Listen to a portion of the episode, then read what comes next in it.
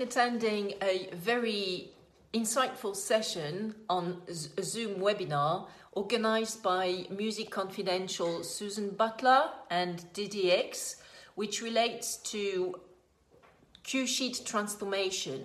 So, what are cue sheets? Cue sheets are um, a document which used to be mostly in paper paper-based document in which all the information relating to a music composition is set out. So, for example, you would set out in this cue sheet the uh, basically the, uh, the, the, the, the music title, the, the, the song title, the um, time on which you have composed such a, such a, a, a musical composition with this song the the length of the um, uh, the song, the um, uh, length of the, who is the composer, who is the publisher, uh, who is the performing rights society, uh, and also the use of uh, of the music. Is it going to be used in a film? Is it going to be used in a a, a, a, um, a radio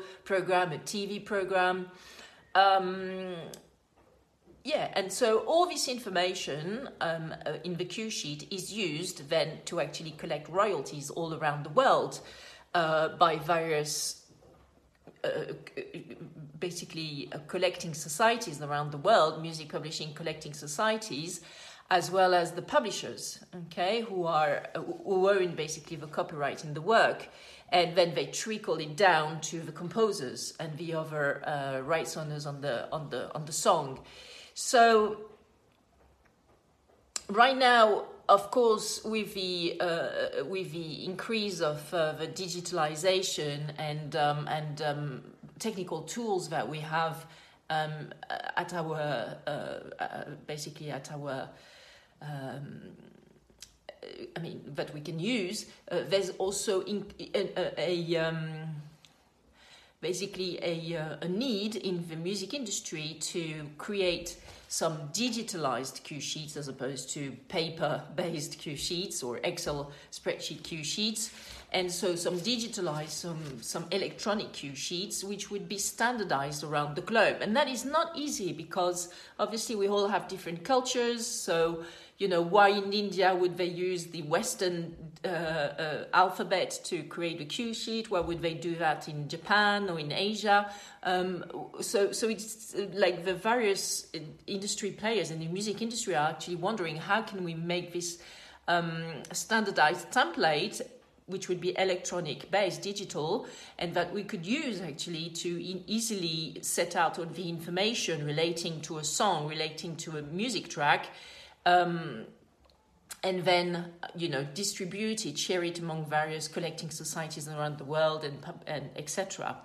So this uh, one hour and a half um, webinar on music cue sheets was fascinating, and, and to see the evolution, how the um, players in the industry. So, for example, Mark Wehrmatt from uh, from SoundMouse, which is a business which basically uh, helps, supports um, publishers and uh, and um, right owners getting their, uh, their, their royalties in the world, and they are based in London. So Mark Wehrmatt, the head of business development at SoundMouse, was one of the uh, uh, participants in this uh, in this uh, very insightful session on sheet transformation. But we also had Alex Batterby, who is the director of Sony Music Publishing, in charge of uh, of you know the evolution uh, of cue sheets. We also had several members of collecting societies available, such as the um, Kindermann from uh, the German Collecting Society for Music Publishing, and also um, Jose Macaro from CISAC, CISAC being the organization which heads up all the uh, uh, music publishing co- collecting societies in, um, in the world, in particular in Europe. And um, so they spoke during this uh, presentation about the work that they've done um, uh, the collecting societies and um, and also Sony, Alex Batterby from uh, from Sony Music Publishing about you know improving cue sheets. So that was really fascinating. They did mention so that CISAC and some publishers, you know, came together to launch an harmonized music cue sheet. So there you go, you know, standardized electronic music uh, cue sheet templates. Um, and so that is an initiative between CISAC, the, uh, the Global Voice of Music Publishers, uh, AIMP, and IMPF. And um, they created a website if, uh, uh, which is quite interesting for people who are in the field, uh, which is Society Publisher Forum, all in one word, societypublisherforum.net. Okay, and this joint initiative is to basically create that standardized, digitalized cue sheet, which then can be used all around the globe and can make it easy. So uh, for, for, for collecting societies and publishers to get, you know, the royalties and to disseminate the information about the music track.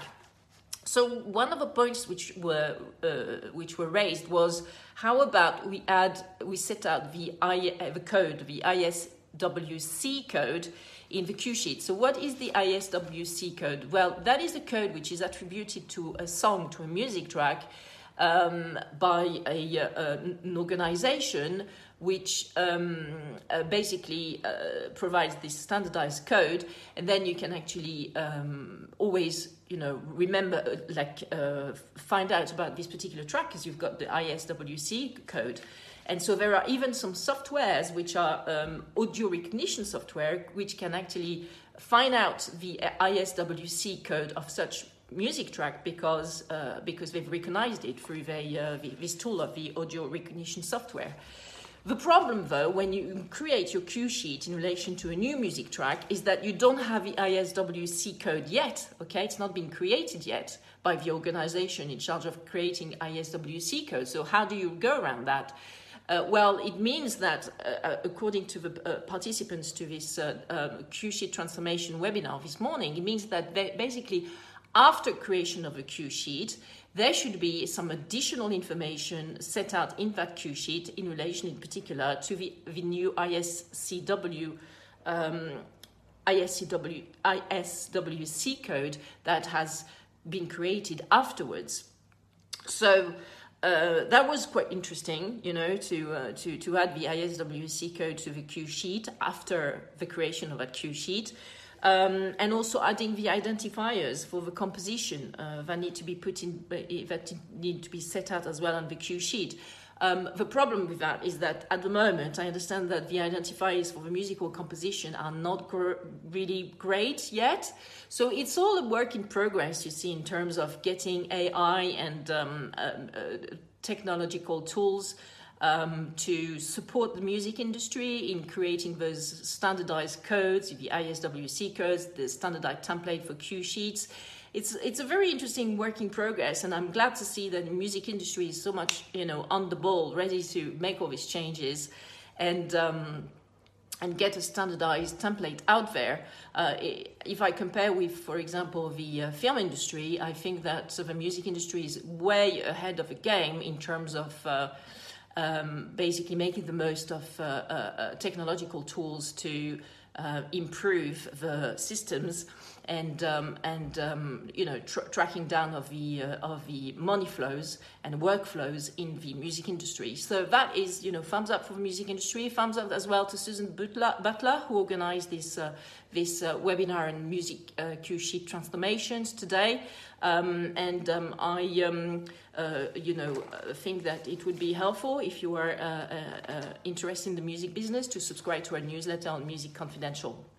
All right then. Bye for now, guys.